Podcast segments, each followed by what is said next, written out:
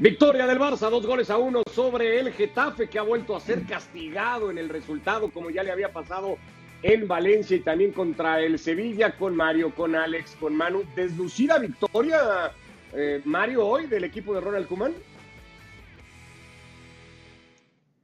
Encontró Koeman cómo hacer para ganar un partido con toda la tranquilidad que se tiene que ganar, principalmente en casa.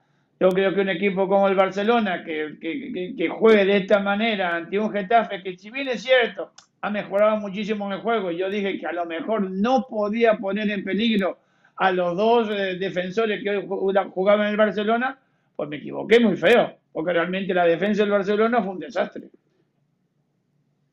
Mucho de lo que ya adelantabas desde la previa, Alex, esa línea de tres para ayudar al Barça a tratar de sacar la pelota. Eh, un Barça apenas de chispazos, ¿no? De pinceladas, tal vez la más importante, la de Depay, para poner el partido 2 a 1 y de cara, pero muy poquita cosa que contar de este Barça.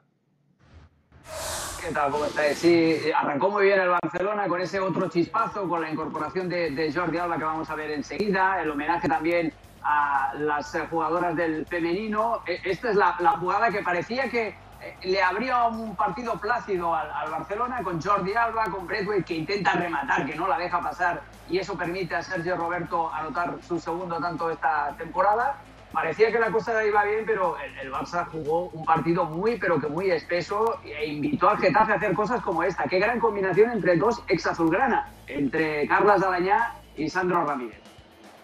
Golazo de Sandro, el primero mano del Getafe en la temporada uno a uno y, después aparecía esto, una gran pelota de De Jong para Depay, que termina siendo un golazo, hay que decirlo, eh, para que el Barça volviera a tomar control del juego. Y que gracias a él el Barça está donde está. Eh, vamos a ser prácticos, partido previsible de un Barcelona, que es lo que tiene, no tiene mucho más y gracias a Depay salva la situación. Ahora se salva con estos tres puntos de dos semanas de fecha FIFA donde se hubiera hablado de todo y de nada si hoy se hubiera perdido y el Getafe, pues igual de previsible, un equipo que está para luchar por la permanencia, que a pesar de que tiene dos buenos hombres arriba, como Aleñá y Sandro, no entendí los cambios de Mitchell cuando los quitó, porque ahí se hubiera apretado un poquito más con la imaginación que tienen los dos, le hubiera creado más peligro eh, incluso le podría haber hecho mucho daño hoy al Fútbol Club Barcelona. Tres puntos para casa, como dicen los toreros, faena de aliño y a pensar en otra cosa. Así es como vamos a ver al Barcelona, creo que gran parte de la temporada. Yo creo que la reflexión va a ser esa, Mario. Si un equipo como este, y con todo respeto para el que dirige Mitchell, ha sido capaz de hacer ver pues tan mal al Barça, más allá del resultado, ¿qué va a pasar? Su próximo rival es el Bayern Múnich en Champions, pero ya no vayamos a Europa. ¿Qué va a pasar cuando por liga venga ahora el Valencia o toque el Sevilla, que ya está en puerta, o el propio Atlético, el Madrid? Eh, la cosa no pinta bien. El equipo se está armando de nuevo. Es como si hubiese empezado todo de cero y todavía yo todavía no le encuentro a qué está jugando. Está jugando lo del Pai, que tiene la oportunidad de marcar, marca el gol y ahí viene la tranquilidad. Pero en juego, ese Barcelona que jugaba lindo, que mantenía la pelota, de que eh, prometía y avanzaba y creaba peligro, hoy ya no es ese. Hoy es el gol y tirémonos para atrás, juguemos la pelotita, cosa de no perderla, no sea cuestión que pasemos apuro. Hasta Ter Stegen hoy estaba nervioso, porque normalmente, bueno, después de mucho tiempo que vuelve, pelota de rebote, una que saca afuera con la mano y esa pelota que iba afuera. Es decir, no estaba ni siquiera bien ubicado. Los dos centrales, Lenglet y Araujo, muy, muy flojito. Es decir, un Barcelona que ojalá se arme pronto porque se lo agarra el Bayern con este equipo. Bueno, ahí se termina toda la historia, me parece. ¿eh?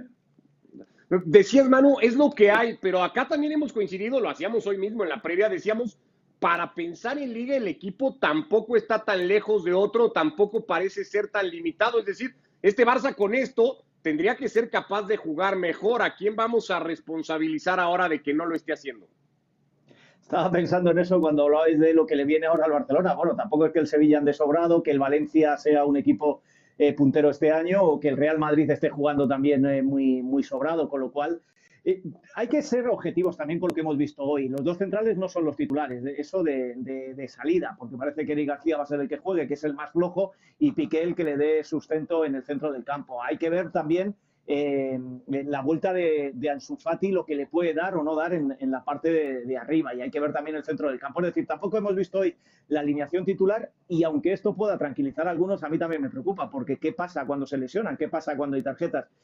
Este es el Barcelona y, lo decía Kuman ayer y le criticábamos antes por, por decirlo tan claro como entrenador del Barcelona, pero hay que entender que este Barcelona está para lo que está. Y para lo que está es para intentar luchar en Liga y asegurarse la Champions y, en Europa, pues para hacer lo que se pueda. Próximo rival es el Bayern. El Bayern esta semana, que decían que había empezado flojo porque el primer partido de Liga lo empató, esta semana ha marcado 17 goles, 12 en Copa y 5 en Liga. Enfrente, su rival en Champions es el Barcelona. Ahí sí que deberíamos comparar. Viene de hacer tres Lewandowski en ese partido ante el Hertha Berlín eh, el día de ayer, así como para empezar a meter eh, miedo eh, en el cuerpo. individualmente, Alex, porque generalmente en estos equipos nos pasa con el Madrid mucho, nos pasa con el Barça igualmente, ¿no? Nos lleva a destacar a alguien hoy el partido o a señalar en contra o, a, alguno porque siga sin responder. De inmediato pienso en Griezmann, pero no sé si el francés va a ser el único en ese sentido.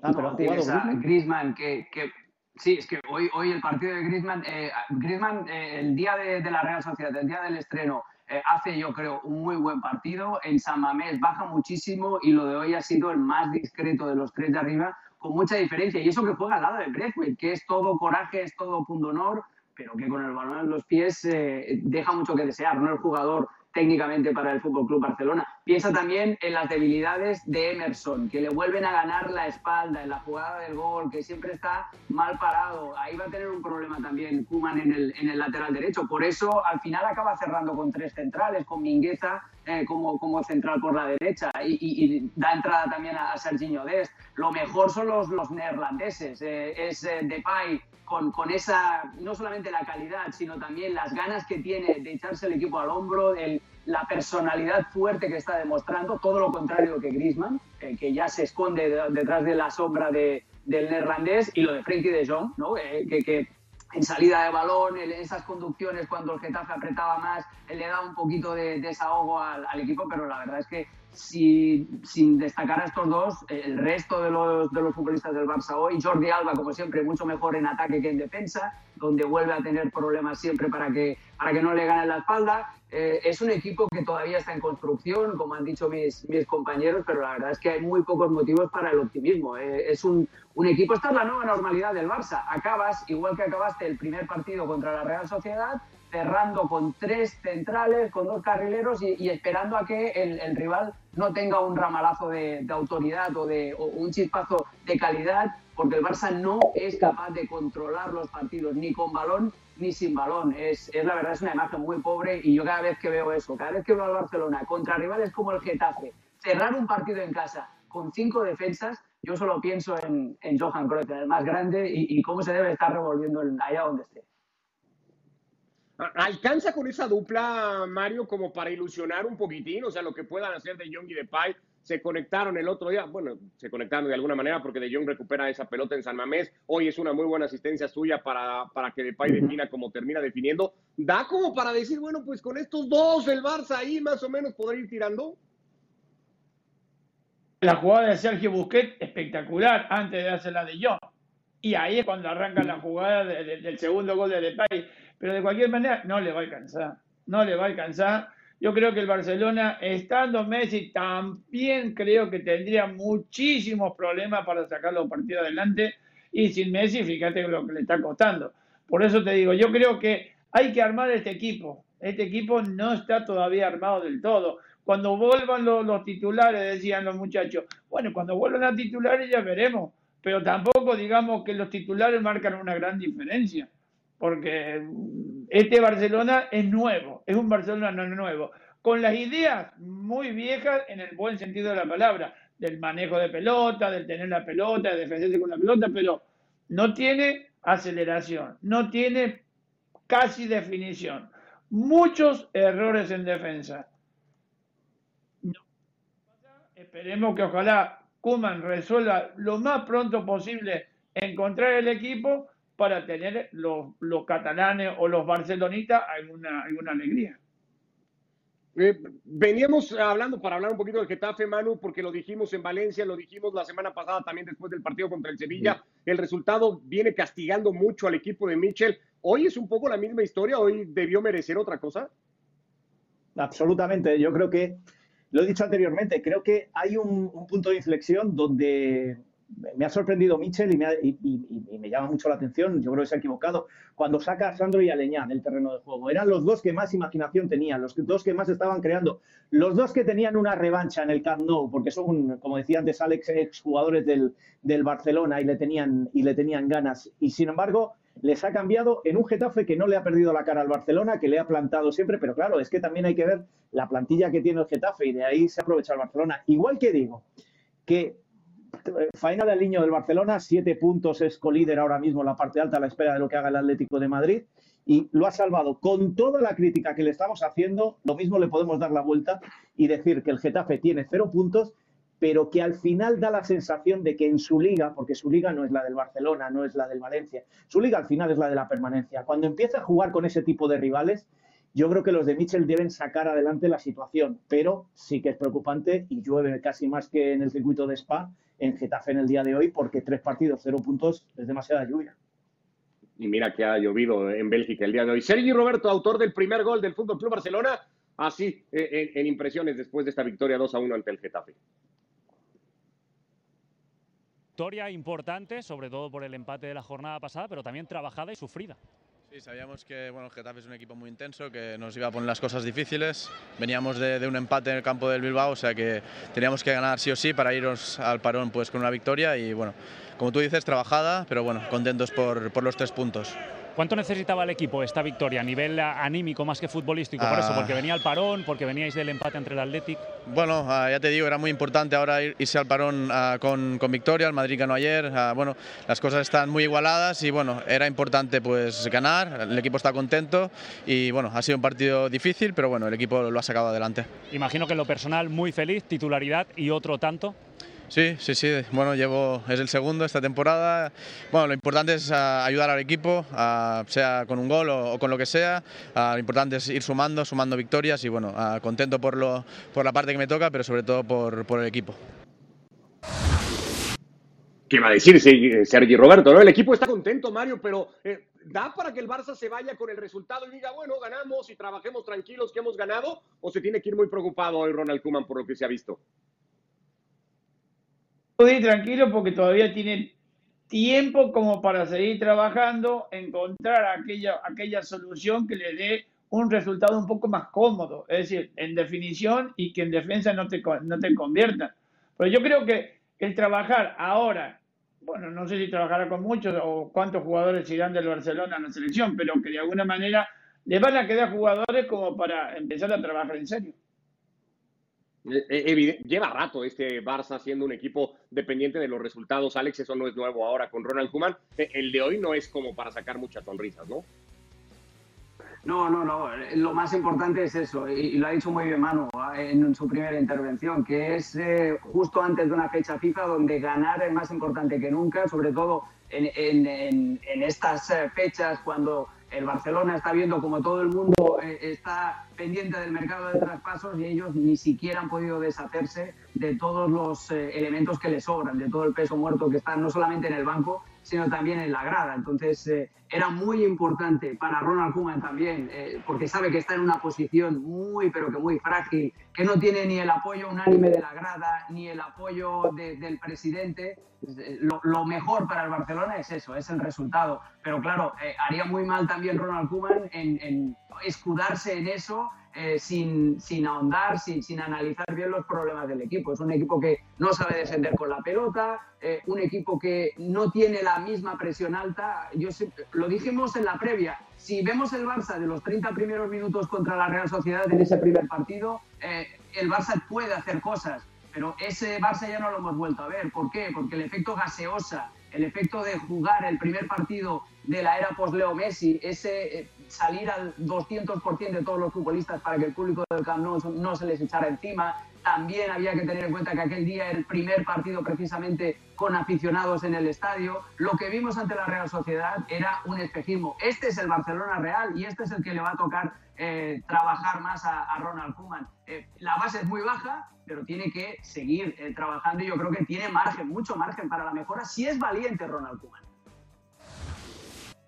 Bueno, pues ahí está el Fútbol Club Barcelona ganando dos goles a uno, siete de los primeros nueve puntos para el equipo. Ya decíamos a la espera de lo que pueda suceder más tarde con el Atlético de Madrid. Juega frente al Villarreal, el equipo de Unai Emery que todavía no encuentra puerta eh, en sus dos primeros compromisos. Eh, le echamos un ojito a algunos otros resultados que ha dejado hasta ahora esta tercera jornada de la liga, la que se sigue toda por la señal de ESPN Plus, como ha sido en este caso este Barça frente al Getafe y como estaremos a lo largo de toda la temporada. Vamos ya con algunos de esos resultados. Comenzaba todo con la victoria del conjunto de Bordalás, ese 3 a 0. Eh, no sé si ya menos reconocible de lo que le habíamos visto en los primeros dos partidos al equipo de Bordalás, Manu, porque era eso, ¿no? Eran los equipos de Bordalás, ahora fue uno que se puso en ventaja temprano, que después encontró un golazo de Carlos Soler y que bueno, terminó haciendo un partido, no sé si más atípico de lo que suele ser su técnico.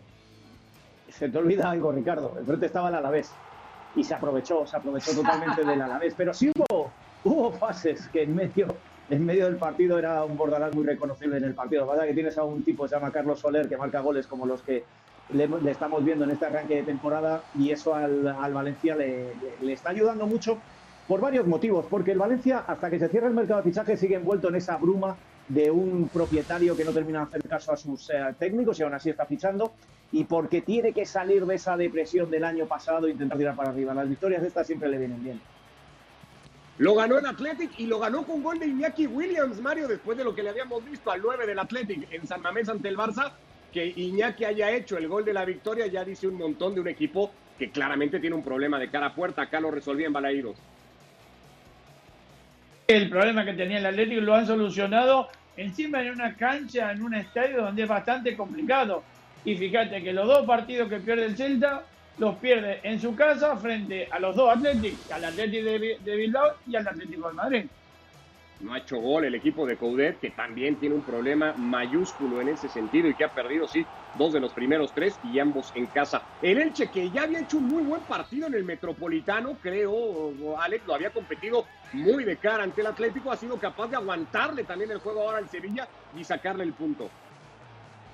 Sí, eh, el gol de Nesiri empató el partido. En la segunda parte el Sevilla lo intentó de todas las maneras. Acabó jugando con, con Rafa Mir, con Nesiri, con el Papu, con la Mela. Es decir, con un arsenal ofensivo, pero le falta gol también al Sevilla de Lopetegui. Se perdió una increíble, mire esa que veíamos sobre el final. Se perdía esta Benzema después de una muy buena jugada de Vinicius. fuera de eso, al Madrid le costó, lo platicamos mucho ayer, Manu, fue un equipo bastante espeso hasta que apareció la genialidad de Benzema para asistir hacia Dani Carvajal. Sí, fíjate, cuando he visto el gol de Sergio Roberto he dicho que paralelismo con el Real Madrid y el Barcelona. Tienen que ser sus laterales derechos, aunque hoy jugaba interior Sergio Roberto, los que salen al final de la, situación. Bueno, es un poco también lo que decimos del, Barcelona, pero algo más estable y con algo mejor de plantilla. Va creciendo, va haciendo su papel Ancelotti y está dejando al Real Madrid pues con esos siete puntos como líder, a ver qué hace el Atlético de Madrid con el Villarreal, que juega también esta noche, y a partir de ahí pues se acaba este infierno, porque yo le llamo infierno a empezar la liga mientras están negociando traspasos, el martes a las 12 de la noche ya sabremos qué es lo que pasa y la liga empieza realmente, lo digo todos los años, no es un tópico, la liga empieza después de esta primera fecha FIFA y ahí es donde ya tendremos que exigir tanto al Real Madrid, al Barcelona, al Atleti, al Sevilla, al Valencia, al que sea, lo que nos van a ofrecer este año. Hasta ahora esto es una pretemporada, eh, con, esto es eh, eh, disparo con fuego real, pero al final es entrenamiento con fuego real. Mallorca metido entre esos primeros equipos que han sumado siete de los primeros nueve puntos, el recién ascendido, ahí está teniendo un muy buen arranque de liga para ellos, igualmente lo hace el Valencia, ya lo veíamos, y, y lo va a tratar de tomar en control el Atlético partido para el que ha convocado, por ejemplo, Alex, a, Mateus Cuña, el exjugador del Hertha que se incorporaba apenas en días recientes, ya aparece en la convocatoria del Cholo en un partido en el que, según o, apunta todo, volvería a la titularidad Luis Suárez.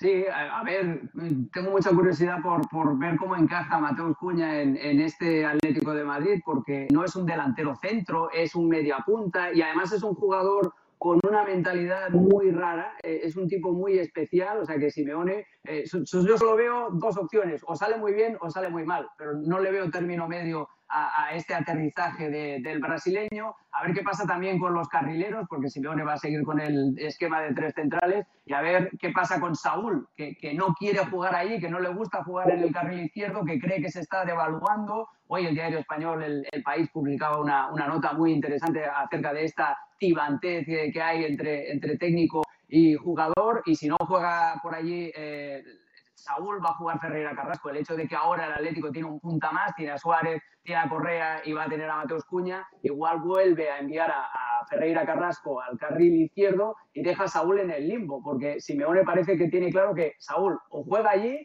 o lo va a tener muy crudo para, para tener minutos de juego. Porque porque tampoco tiene más espacio en el centro del campo. Fíjate qué centro del campo tiene, que tiene que dejar a Condovia, que Héctor Herrera va a tener dificultades para, para, ser titular. Pero eh, y además Saúl viene de una temporada un poquito lamentable, con lo cual eh, yo creo, yo creo, Saúl que es un tipo eh, muy sensato, con la cabeza bien amueblada, algo le tiene que estar pasando desde el año pasado con el Cholo Simeone y ninguno de los dos quiere contar, o por lo menos el entorno del Cholo no lo cuenta y Saúl no te lo cuenta tampoco, para que un tipo con, con esa mentalidad, si le dice el técnico, vas a rendir más en el lateral izquierdo, me haces falta ahí, esté tan loco para marcharse como, como se quiere marchar porque no le gusta jugar ahí. A mí en este, en este caso me decepciona Saúl y me pongo más del lado del técnico sin saber exactamente qué es lo que ha pasado. Pero bueno, Carrasco va a ser lo mismo que, que Llorente, pero por la banda izquierda esta temporada. Cada vez que se criticó al Cholo por poner a Llorente de lateral y luego Luis Enrique le sigue llamando defensa cada vez que le convoca y juega arriba, eh, Carrasco va a ser lo mismo en la, en la banda izquierda con esa línea de tres y jugando más arriba. Y en cuanto a Acuña, eh, me estoy acordando de un caso que a algunos les va a escocer. Cuando dijimos que Chicharito llegaba al Real Madrid para ser suplente, y lo fue, y solo tenía aquellos minutos, y aquello escoció porque todo el mundo pensaba que venía para quitarle el puesto a Benzema, y el Real Madrid se lo había dejado muy claro antes incluso de firmar, antes de firmar se lo habían dicho, pero bueno, esa es otra historia. Eh, Mateos Cuña viene para lo mismo, viene para estar en la banca, si Suárez se lesiona, si Correa no da de todo de sí, jugará sus minutos, pero eh, como dice Alex, no da la sensación de que Simeone lo haya traído para ser una pieza realmente importante, porque muchas veces se nos olvida, ¿eh? está por volver Joao Félix. Y como no esté Joao Félix por delante de Mateo Cuña, apaga y vámonos. Sí, todavía falta el portugués. Hoy vamos a ver a Llorente eh, eh, como interior, Mario lo va a adelantar, van a jugar Tripier y Carrasco en, esos laterales volantes y, ilusiona la posibilidad de ver a Llorente, digamos, en, su mejor posición o donde más luce el futbolista? El desempeño del, jugador, de dónde se, siente cómodo. Hay jugadores con tal de jugar, te juegan en cualquier lado y le hacen caso al técnico, pero se sienten cómodos. Hay otros jugadores que a lo mejor lo cambias un par de metros y a lo mejor ya salen de su hábitat natural y se pierden. Yo creo que el trabajo que está haciendo Simeone con este equipo es importante. Sí, lo de Saúl es otra cosa porque ya son muchos años jugando eh, eh, eh, en un sitio y que te cambien de golpe y porrazo, pues sí que te puede doler. Pero si dijéramos que el Atlético de Madrid es un equipo que, que, a lo mejor, yo qué sé, te cambian a vos porque posiblemente las cosas estén saliendo mal, no, no están saliendo mal al Cholo. Al contrario, creo que si lo pone en esa posición es porque le ve algo que, que puede ser favorable para el jugador, no para hundirlo ni mucho menos. No creo que el Cholo se vaya a tirar piedras sobre el tejado. De cualquier manera, el Atlético de Madrid tiene jugadores hoy, ¿eh? Hoy, y miras el banco, le está sobrando. Y yo creo que el Cholo tiene que arriesgar un poco. Diego Simeone en la prueba del partido, hoy juega en casa en el Metropolitano por fecha 3 para tratar de salir líder único del campeonato ante el Villarreal. dar por cerrado algo en fútbol y hasta el martes, si no me equivoco, a las 12 de la noche, ¿no? que es cuando se cierra el mercado, habrá que estar con, los ojos bien abiertos y esperando que no suceda nada que no tenemos dentro de nuestras eh, soluciones y pensamientos de, acá al día martes. Así que en principio el plantel está muy bien compensado, y, pero también sé como hombre de fútbol que de acá al martes siempre algo puede pasar. Estamos acostumbrados, pero al mismo tiempo Mm, todos los entrenadores necesitamos tener la confirmación de cuál va a ser el grupo que afrontará toda la temporada. Seguramente siempre mejor lo antes posible. Desgraciadamente siempre se estira mucho más en España el, el mercado y evidentemente nos genera esta situación de esperar hasta el final lo que pueda suceder. Pero claro que la inquietud la tenemos y estamos preparados para cualquier cosa que pueda suceder y esperando que no suceda nada, claro. Siempre muy buenos futbolistas, sobre todo ahora tiene un grandísimo entrenador que sabe competir muy bien y le ha transmitido desde su llegada esto a, su equipo. Y plantearemos el partido como casi todos los partidos jugamos contra el Villarreal, siempre son muy cerrados, muy justos, muy apretados, que cualquier detalle rompe el partido para un lado o para otro. El Atlético de Madrid frente al Villarreal se juega por ESPN Plus, 3.30 tiempo del Este, 12.50 del Pacífico. Los esperamos para que nos acompañen. Emery no le ha ganado por liga nunca en sus 10 enfrentamientos al Cholo Simeone. Buscará ser el primero, por más que fue capaz, eso sí, ya Manu, la temporada pasada, de sacar un empate a cero, de no, de no perder el partido, algo que muy poquitos equipos pudieron presumir en el Metropolitano la temporada pasada.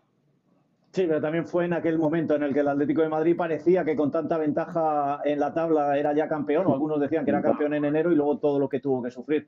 Fue en ese momento cuando, cuando le agarró. Y sobre lo que decía Simeone, el temor ahora mismo se llama Tripié. Tripié tiene ofertas de la Premier ahora mismo, eh, quieren pagar eh, su cláusula y Tripié no termina de decidirse. Y esa es la situación que más miedo le da ahora mismo al Atlético de Madrid, porque hoy ha tenido que soltar a Arias, que va, a ser el, se va a anunciar oficialmente ya con el Granada, hoy ha pasado reconocimiento médico, y eh, el lateral derecho se le quedaría cojo. Un poco el problema que tiene la izquierda, pues ahí se le quedaría un poquito cojo con si se marcha finalmente Tripié, y hay mucho miedo, y, el Cholo lo ha explicado perfectamente, los entrenadores quieren saber con qué van a jugar. Y en cuanto al Villarreal, eh, siempre pasa lo mismo en los, equipos de Emery. Me estoy acordando, por ejemplo, del Paris Saint Germain, o me estoy acordando cuando llegó al Sevilla vamos a darle tiempo a las primeras jornadas. El año pasado con el Villarreal igual, vamos a darle tiempo a las primeras jornadas. No es un equipo fuerte, es un equipo, digamos, que va de menos a más y que las primeras jornadas es cuando más fácil es puntuar contra los equipos de Emery y cuanto más tiempo pasa,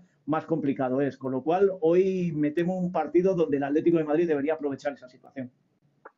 Sigue jugando con las de pared, Sí, Dale, decía que, el, Villarreal me ha decepcionado un poco por el, por el planteamiento de Emery, sobre todo en el doble lateral izquierdo que ha venido planteando en, las primeras fechas. Jugar con Pedraza de, lateral en defensa de cuatro y por delante de él Alberto Moreno. Por el otro costado sí que ha utilizado a Jeremy Pino, que es un jugador muy, pero que muy interesante, el canario con un dribbling espectacular. Eh, está mutando a un, 4-4-2 esta temporada para que eh, Díaz, Abdoulaye Díaz juega al lado de, de Gerard Moreno pero eh, a Emery hay que pedirle que esa es la dupla, y esa es la idea que tiene una Emery, pero hay que pedirle que sea un poquito más valiente. A mí lo que me hace daño a los ojos, viendo la plantilla que tiene el Villarreal, es eso, es que en la banda izquierda te plante un doble lateral tan claro con Alberto Moreno por delante de, Pedraza. Igual hoy también está tentado precisamente ante un Atlético de Madrid que es potente en los costados para reforzar también esa, esa zona de la defensa del O quitar a Jeremy Pino como le quitó en la segunda fecha, que fue otro de los errores que tuvo este, este Villarreal. Yo digo eso, eh, eh, lo mejor de, este Villarreal ha sido que Díaz se ha entendido perfectamente con, eh, con Gerard Moreno desde el principio y que cuando en la primera fecha jugó a Jeremy Pina vimos momentos muy, muy interesantes en el ataque del Villarreal, pero sí es cierto, hace daño a los ojos ver a Alberto Moreno jugando por delante en lugar de salir desde atrás le faltan muchas veces metros. Pero bueno, eh, insisto, creo que hay que darle un poquito más de tiempo a, los equipos de Emery. De momento sin gol en, Liga el Villarreal contra los tres que solamente tiene Correa. ¿Va a mantener eh, esa racha el futbolista argentino, Mario? Mira, porque es un jugador que está capacitado para jugar un poquito más atrás o ser ese, ese punta que necesitaba el Atlético. De cualquier manera, yo creo que Correa este puede llegar a ser su año y ojalá que lo, que lo consiga. Buena descarga para Luis Suárez o para la responsabilidad que parece cargar Suárez o que cargaba al menos en el arranque de temporada pasada eh, el uruguayo de cara a gol para el Atlético. Llegamos al final de esta edición de Fuera de Juego, el partido más tarde ese Atlético de Madrid frente al Villarreal acá por ESPN Plus. Abrazo Alex, gracias Mario, Manu, que les vaya muy bien a todos.